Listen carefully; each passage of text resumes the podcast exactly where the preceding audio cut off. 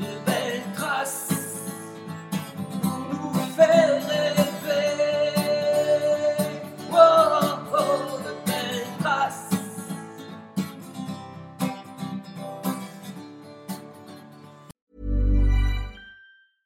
Quality sleep is essential. That's why the Sleep Number Smart Bed is designed for your ever evolving sleep needs. Need a bed that's firmer or softer on either side? Helps you sleep at a comfortable temperature? Sleep Number Smart Beds let you individualize your comfort so you sleep better together. JD Power ranks Sleep Number number 1 in customer satisfaction with mattresses purchased in-store. And now save 40% on the Sleep Number limited edition Smart Bed for a limited time. For JD Power 2023 award information, visit jdpower.com/awards. Only at stores or sleepnumber.com. Bonjour à toutes et à tous. Bienvenue dans le podcast Belle Trace. Je suis Flo Masnada, skieuse et passionnée de sport. Choisir, dessiner, laisser ma trace, c'est ce qui m'a guidée pendant des années et je souhaite que cela continue. Alors j'ai pensé qu'à travers ce podcast, je pourrais donner la parole aux grands champions, mes amis, que j'ai eu la chance de côtoyer pendant des années pour qu'ils nous transmettent leurs messages, leurs valeurs, leurs belles traces quoi. Ils nous ont fait vibrer et continuent à provoquer des émotions uniques chez nous. Alors, tendez l'oreille et soyez à l'écoute de leur souffle plein d'énergie positive. J'ai passé une partie de mon enfance au bord des terrains de rugby. Je dis souvent que si j'avais été un garçon, j'aurais joué dans ce sport d'équipe avec de si belles valeurs. Car je précise, le rugby au féminin n'existait pas quand j'étais adolescente. Alors, quand j'ai rencontré le demi de mêlée emblématique de l'équipe de France de rugby, j'étais très impressionnée par sa force tranquille qu'il dégage, mais surtout par sa simplicité et ses qualités humaines. Bonjour Dimitri Ashvili et merci d'avoir accepté de participer à mon podcast Les Belles Traces. Avec grand plaisir. tu vois, je suis un peu émue quand même. hein. Moi aussi. Alors là, on vient de faire un petit tournage, hein, parce qu'on travaille aussi euh, régulièrement euh, Ouais. ensemble sur des petites conférences ou euh, des petits projets. Mais finalement, je me dis, tiens, j'aimerais en savoir un petit peu plus. Et pour commencer, j'aimerais que tu partages avec nous un souvenir de ta carrière, ou plusieurs souvenirs, comme tu veux. Oula, oula, oula, oula. Là, tu me prends dépourvu. Parce que des souvenirs, forcément, il y en a eu. Il y en a eu énormément. Après, il y a des souvenirs marquants. Mm. Alors, bien sûr, il y a les premières. Toute première fois que tu mets un maillot de l'équipe première. La première fois que tu mets un maillot, quand tu as la chance de pouvoir le porter, de l'équipe de France. La première fois que tu soulèves un trophée. Les premières sont toujours impressionnantes. Si je devais en retenir un, c'est ouais, le premier titre remporté avec Biarritz contre le Stade français. Parce que c'était pour moi le premier euh, bouclier de Brennus que je soulevais. euh, historiquement, c'est un peu la quête du Graal, en fait, d'aller chercher le bouclier de Brennus. J'ai tellement vu euh, être brandi dans ma jeunesse au Parc des Princes par tous ces grands noms, ces grands joueurs, euh, que pour moi c'était presque inaccessible. Mon père avait joué deux finales de championnat avec Brive, il en avait perdu deux. Donc pour moi ça représentait beaucoup. Et le jour où il y a l'arbitre qui a sifflé la fin du match face au Stade français, en plus c'était en prolongation, dans un suspense euh, de dingue, un stress incroyable. Là j'ai vraiment senti une grosse libération et une grosse fierté. Donc si je vais retenir un souvenir parmi euh, la longue carrière, ben, ça va être celui-ci. Ouais. Biarritz, c'est un club où tu es resté très longtemps en plus. Hein, ça, Ouais, c'est, 12 euh, ans. 12 ans, ouais. Et en fait, au rugby, il y a une vraie appartenance à une région, à un club. Euh, Je trouve que c'est. Nous, en ski, on a. Depuis tout petit, en fait, jusqu'à jusqu'à la fin de sa carrière, on reste dans le même club, hein, clairement. Mais c'est plus par rapport au- à un choix où on est né. Vous, ça peut être aussi des choix de carrière. Oui, oui, et de plus en plus, hein, Oui. malheureusement de plus en plus, parce qu'il y a de moins en moins cette appartenance au territoire, même si lorsqu'il y a des joueurs étrangers ou des joueurs d'une autre région qui viennent jouer euh, dans un autre club, ben, le club a quand même une histoire, donc ils doivent aussi s'approprier cette histoire et la respecter surtout. Moi, j'ai fait 12 ans à Biarritz, euh, je me suis senti de suite très bien, j'y ai rencontré ma femme, j'ai créé une, fondé une famille aussi, c'est un endroit que je connais euh, dans lequel je me sens parfaitement bien. Donc pour moi, il n'y avait pas de débat en fait pendant ma carrière. J'ai eu quelques sollicitations, bien sûr, et je me suis euh, parfois posé la question de savoir s'il fallait bouger ou pas. Mais dans la balance, il y avait toujours euh, le plus pour rester au Pays Basque et je ne le regrette pas, même si ça a été parfois difficile parce que c'est jamais linéaire une carrière, tu le sais bien. Mm. Mais dans ces moments-là, si tu veux, quand tu passes euh, 10 ans ou 12 ans dans un club, tu as des liens avec des joueurs qui sont même plus que des joueurs, qui fait que tu te sens euh, ben, comme dans une famille. Donc les mauvais Mm. moments, tu sais aussi en parler et crever les abcès, les bons moments, les vivre de manière décuplée. Et voilà, il y a cet esprit fraternel qui est toujours présent. D'ailleurs, même maintenant, lorsqu'on n'évolue plus sur le terrain de rugby, mais on sait que dès qu'on a un souci, on pourra toujours compter sur l'autre. Ouais, c'est sûr. Alors, c'est vrai qu'il y, a- il y a cet esprit euh, dans une équipe de rugby où vraiment, faut, comme tu le dis, compter sur l'autre. Et, euh, et toi, tu as choisi le poste de demi de mêlée. Est-ce que c'est toi qui as choisi? Comment ça se passe en fait Euh, Qu'est-ce qui t'a Je attiré pense que c'est lui qui m'a Ah, choisi. c'est lui qui t'a choisi. Ouais, en fait, au départ, euh, demi de mêlée, il faut être euh, donc proche du ballon, il faut savoir faire les passes des deux côtés, et il faut avoir un peu de gueule, et de la présence, de la prestance. Pas forcément le plus gros physiquement, parce qu'on se rend compte, même si dans le rugby moderne c'est différent, mais à une certaine époque, c'était toujours le plus petit, le plus malin, le plus malicieux, et celui qui réussissait à avoir de l'emprise, non pas physique, mais de l'emprise euh, psychologique envers ses avants. C'est une forme de protecteur et de meneur et de leader par rapport au paquet d'avant qui eux sont représentés par des grands, des gros, des larges, des égaux surdimensionnés, des gros biceps. Et nous, Ah, les, est- les avants, tu dis que c'est des égaux Ah, surdimensionnés mais- oui, enfin là, c'est Parce que moi, j'aurais pensé plus les ailiers ou euh, les arrières. bon égaux dimensionné. Nous aussi, on avait un égo surdimensionné. Moi aussi, moi le premier. Donc c'est peut-être pas le bon mot en effet. Ils sont plus humbles les avants. Oui. Tu as raison. C'est parce qu'on relève en premier. Mais en tout cas.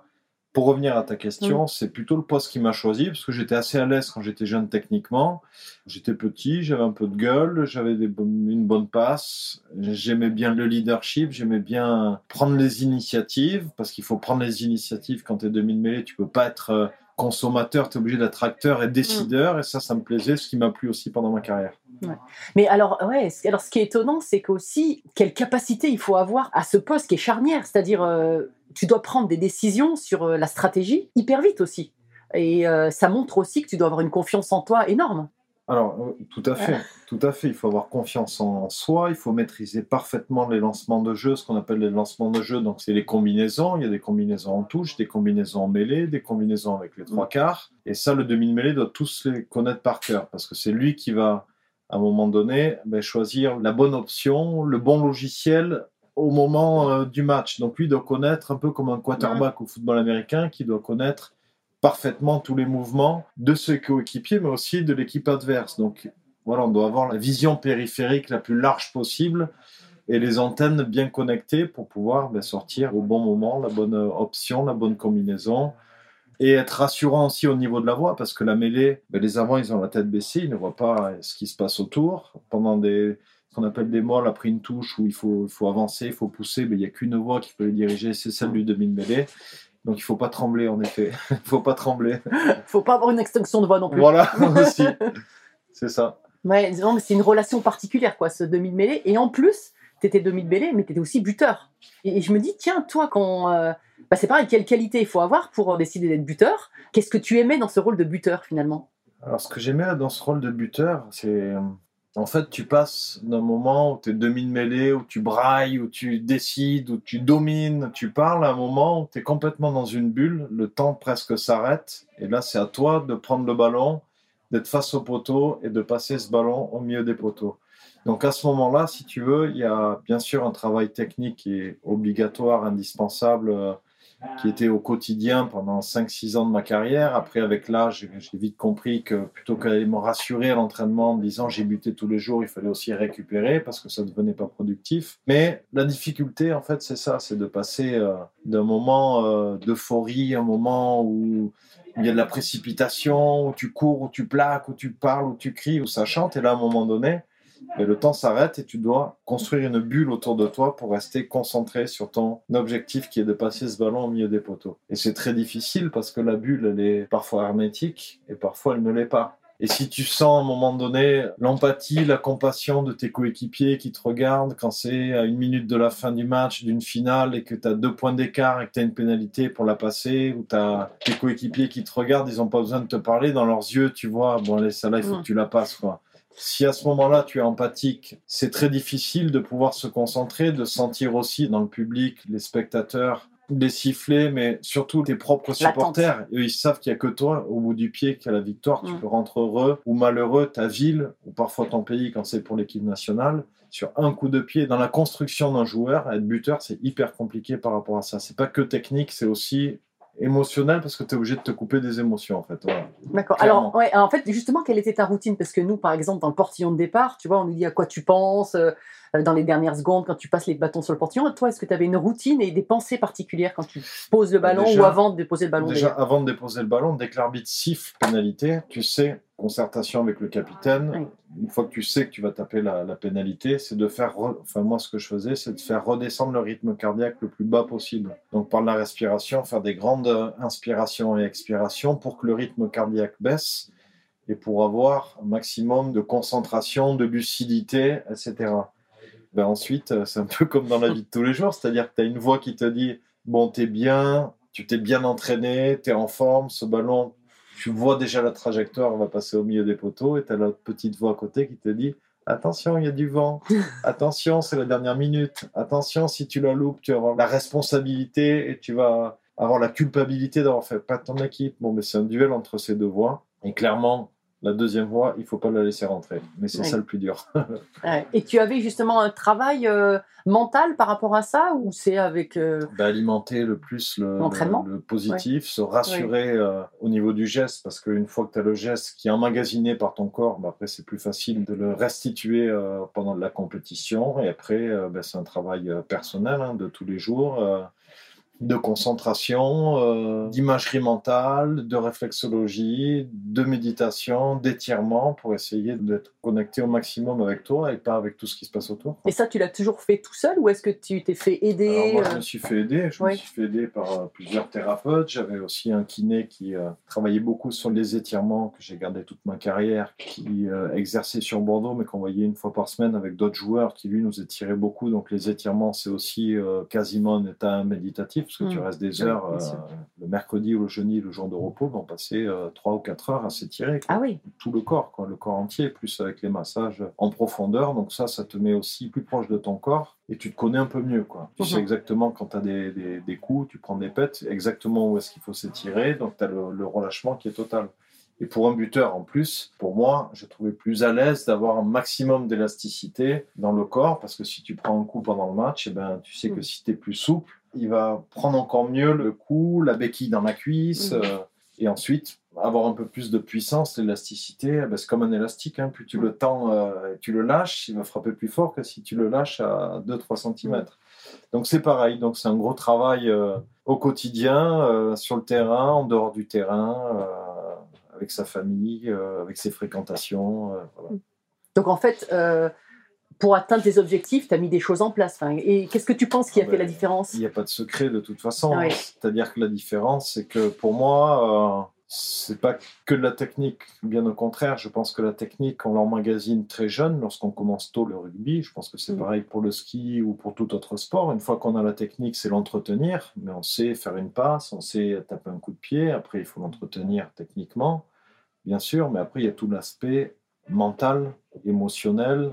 Dans un sport comme le rugby qui est très masculin, tu vois, on montre pas les faiblesses. euh, on nous a appris à ne pas pleurer, ce qui est complètement, euh, maintenant avec du recul, je me dis que c'était comme une idiotie, mais totale, parce que le corps est fait pour pleurer. Bien sûr. Sauf que nous, on nous a demandé de ne pas pleurer. Fait pour quoi. vivre les émotions, bien sûr. de joie et de peine. Et sinon, tu gardes tout. Et c'est pire de tout garder, puisque ça va se placer à certains endroits. Mm. Et ça ressort à un moment donné, de toute façon. Donc, il y a cet aspect euh, mental, euh, émotionnel, euh, spirituel, je sais pas, on peut tout- chacun peut l'appeler comme il veut, mais cet aspect-là, qu'on ne peut pas maîtriser finalement euh, à 100%, qui pour moi est important à travailler, ouais. Hmm. Ouais, en important. plus de la technique, Oui. bien sûr. Ouais. Surtout à haut niveau. En fait, au début, tu as besoin du physique, de la technique. Et Ah. finalement, le lien de tout ça, Bah, bien sûr, on s'en rend compte. On- Parfois, on se demande pourquoi un joueur se blesse toujours au genou gauche ou à l'épaule droite, et ça revient, et ça revient, et ça revient. Et à un moment donné, ben, il y a un déclic qui se passe dans sa vie personnelle, où il, il s'est passé quelque chose. Enfin, cette quête-là, moi, elle m'a toujours intéressé sur la concordance entre ce qu'on vit euh, émotionnellement et les blessures, parce que pour moi, il y a un lien, c'est assez évident pour l'avoir expérimenté à titre personnel. Donc, c'est d'approfondir tout ça, en fait, qui m'a toujours intéressé, même si au début de la carrière, j'étais focalisé sur la performance, le physique, aller buter tous les jours, voilà. besogneux. Et après, plus tu prends de l'âge, et plus tu prends des gifles surtout, parce que c'est les gifles aussi qui m'ont fait euh, réfléchir différemment. Voilà, avec l'expérience, tu essaies de t'enrichir un maximum, pas par l'argent, je suis pas en train de parler d'argent, mais de sa propre connaissance, qu'on va dire. Et alors, tout à l'heure, tu parlais, enfin, tu viens juste de parler de, de début de carrière, tu as parlé du kiné qui faisait des étirements. Quelles sont les personnes qui ont marqué ta carrière? Est-ce que tu as, en as à ressortir comme ça? Oui, moi j'en ai plein. Ce kiné, Bernard Salor, bien sûr, qui m'a fait prendre conscience de l'importance de mon corps. C'était vraiment mon outil de, travail. Euh, Patrice Lagisquet, qui était mon entraîneur à Biarritz, qui m'a fait évoluer, franchir un tremplin euh, véritablement lorsque je suis arrivé à Biarritz. Jean-Michel Larquet aussi, qui m'a montré un autre visage du professionnalisme que je ne connaissais pas, qui était mon, accompagnant, on va dire, euh, mon entraîneur au niveau des tirs au but, mais c'était bien plus que ça aussi, puisque je, voilà, il donnait beaucoup de conseils, même hors sportif, et même après ma carrière, donc ça a été un peu comme un second père, parce que mon premier père aussi y a joué euh, beaucoup, il m'a beaucoup apporté euh, pendant ma Mhm. carrière. Donc ces personnes-là, qui sont quatre personnes à fort caractère, qui sont quatre personnes euh, qui cherchent le haut niveau, qui aiment le haut niveau, qui sont parfois très durs, euh, très exigeants, très rigoureux, discipline, droiture, mais qui m'ont fait franchir clairement un palier, quoi. Ouais. Clairement. Ouais. Mm. Et est-ce que tu ferais des choses différemment? Ou une ou deux choses différemment? Si j'avais commencé ma carrière maintenant, par exemple, Oui, par exemple. Ou, Ou si euh, j'avais un regret Oui, est-ce que tu as un regret par hasard? Je sais pas si c'est conscient ou inconscient, je veux pas vivre avec des regrets, donc je me dis que tout ce qui est arrivé finalement devait arriver. Parce que oui, un regret de ne pas avoir levé la Coupe du Monde en 2011, oui, un regret de ne pas avoir levé la Coupe d'Europe avec Biarritz. On est arrivé à la dernière étape à deux reprises en 2006 et en 2010. On n'a pas réussi à décrocher ce titre-là, Oui. ça peut être un regret. Mais c'est qu'on ne devait pas être au niveau, c'est qu'il devait nous manquer encore quelque chose. Et euh, donc je changerai pas grand-chose finalement. Peut-être si sur les 4-5 premières années de ma carrière, essayer de me concentrer un peu plus euh, sur cet aspect euh, mental, émotionnel et moins être besogneux au travail. Mais je me dis aussi que cette période-là était nécessaire Oui, la pour base. la construction de Voilà. la suite. Euh, Oui. Pour avoir une belle construction, il faut que les fondations soient fortes. quoi. Mhm. Donc ça devait passer par là. Donc je suis désolé pour répondre à ta question. Ah non, pas- non, non, mais c'est très bien c'est pas comme que ça. je changerais quelque chose, c'est que oui, après, oui, oui, avec du recul, tu te dis, bah, j'aurais peut-être dû réagir comme ça, comme ça, euh, Mm. mais j'ai pas de regret.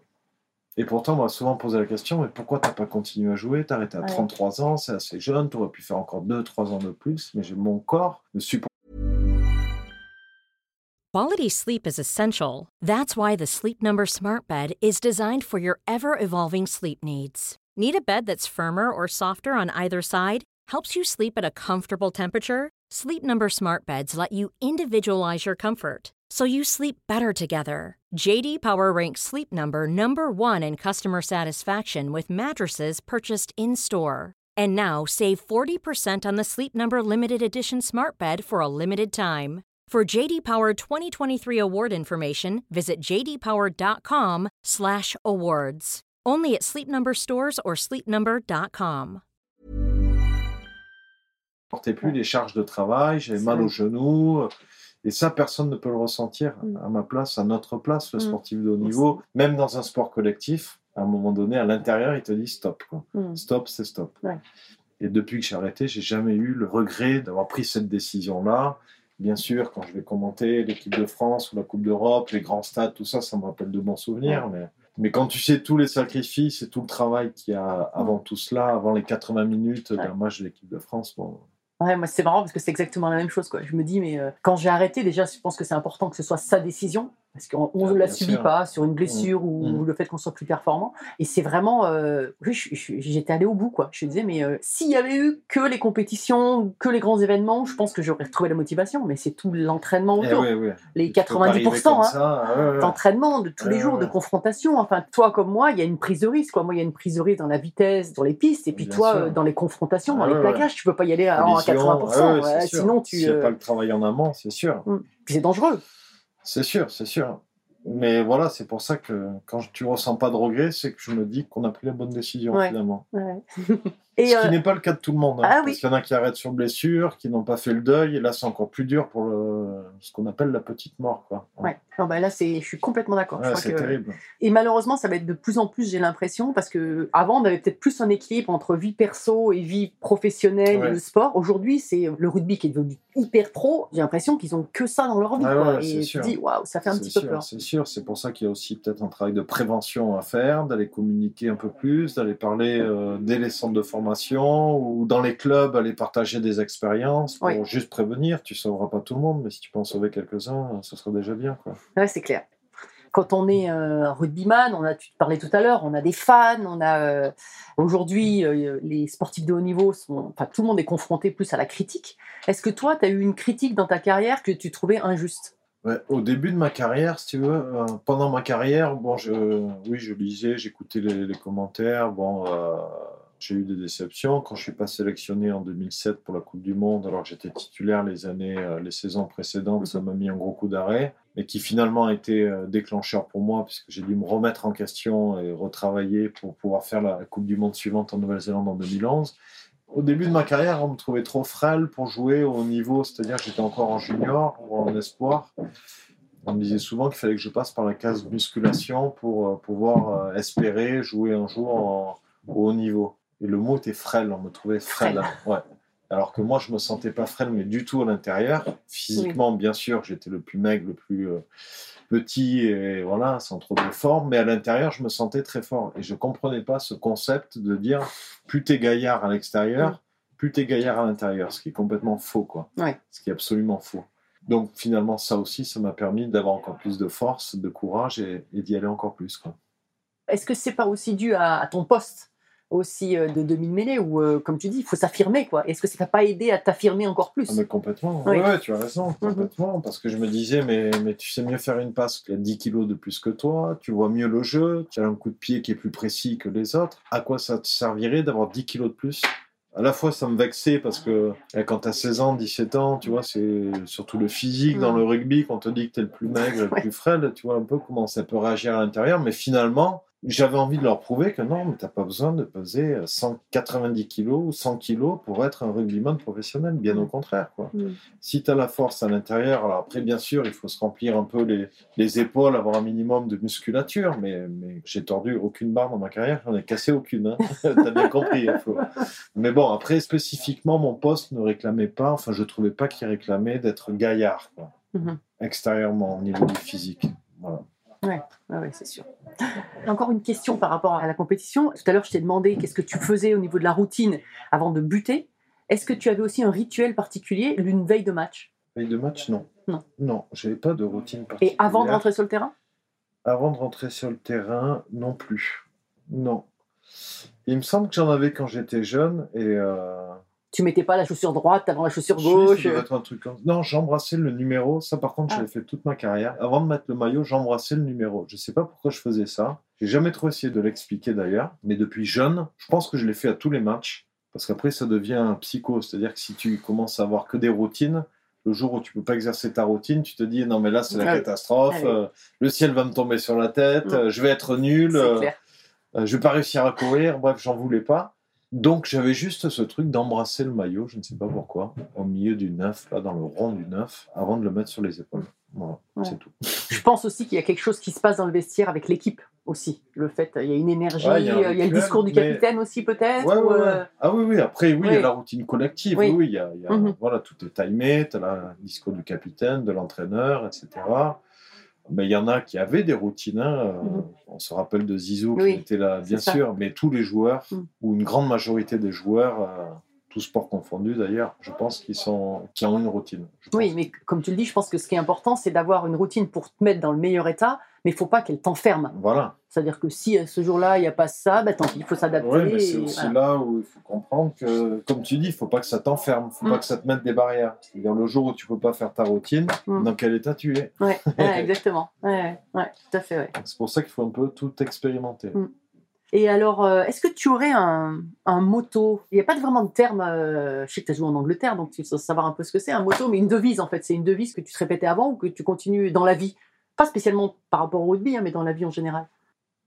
Pas spécialement. Enfin, si, je dois en avoir, mais ça me vient pas à l'esprit là maintenant, parce que je pense qu'on en a tous aussi Ouais. tous les jours. Mais par exemple, Euh, le matin, qu'est-ce que tu te dis ou euh, Je crois pas? beaucoup à la loi de l'attraction. Donc, je pense que si dans ma psyché, je suis négatif, je pense qu'il va m'attirer des choses négatives dans la vie de tous les jours. Alors, c'est très bateau, on en parle beaucoup en ce moment, Mm. mais quand tu l'expérimentes bien en profondeur, et je l'expérimente, et je l'expérimentais, et je l'expérimenterai encore, parce que Mm. c'est une histoire sans fin, finalement, c'est un infini, ça, j'y suis attentif. J'y suis attentif. Ouais, ouais. Je pense que- Non, mais t'as bien raison. Voilà. T'as bien raison. Est-ce que tu as une passion cachée? Un loisir ou euh, quelque chose qu'on ne connaît pas de toi Ce serait plus caché si je le dis. Oui, mais Non, je. on pas aller dans. non, c'est pas très caché. Je suis un... Moi, j'habite au Pays Basque, à côté de Biarritz, et je prends beaucoup de plaisir à aller à l'intérieur des terres. Donc, aller dans la montagne, aller dans des endroits un peu mystiques, dans des endroits un peu cachés, un peu retirés du Pays Basque. Et c'est pour moi euh, comme quand tu recharges un téléphone, si tu veux. Quand je vais là-bas, j'ai ce besoin, j'y vais parfois seul, très souvent seul, parce que je m'y sens tout simplement bien. Quoi. Mhm. Voilà, donc c'est pas non plus euh, extraordinaire, c'est pas forcément caché, non, mais- mais... en tout cas, c'est un moment que mon corps a besoin, quoi. En fait, je sais pas trop comment expliquer. En plus, voilà, dans les médias, on voit beaucoup de monde, on parle beaucoup, on...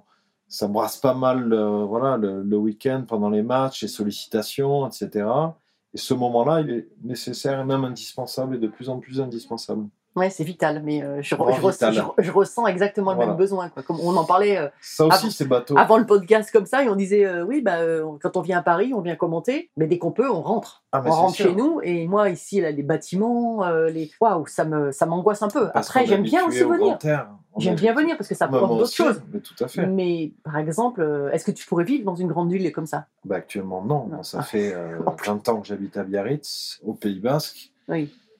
Quand tu habites dans les Alpes ou quand tu habites Oui. dans des endroits comme ça où tu as la nature qui te donne tout à l'infini, parfois ça m'oppresse de rester 2-3 jours à Paris. Mais c'est oui. normal parce qu'on habite au, au grand air. quoi. Mm.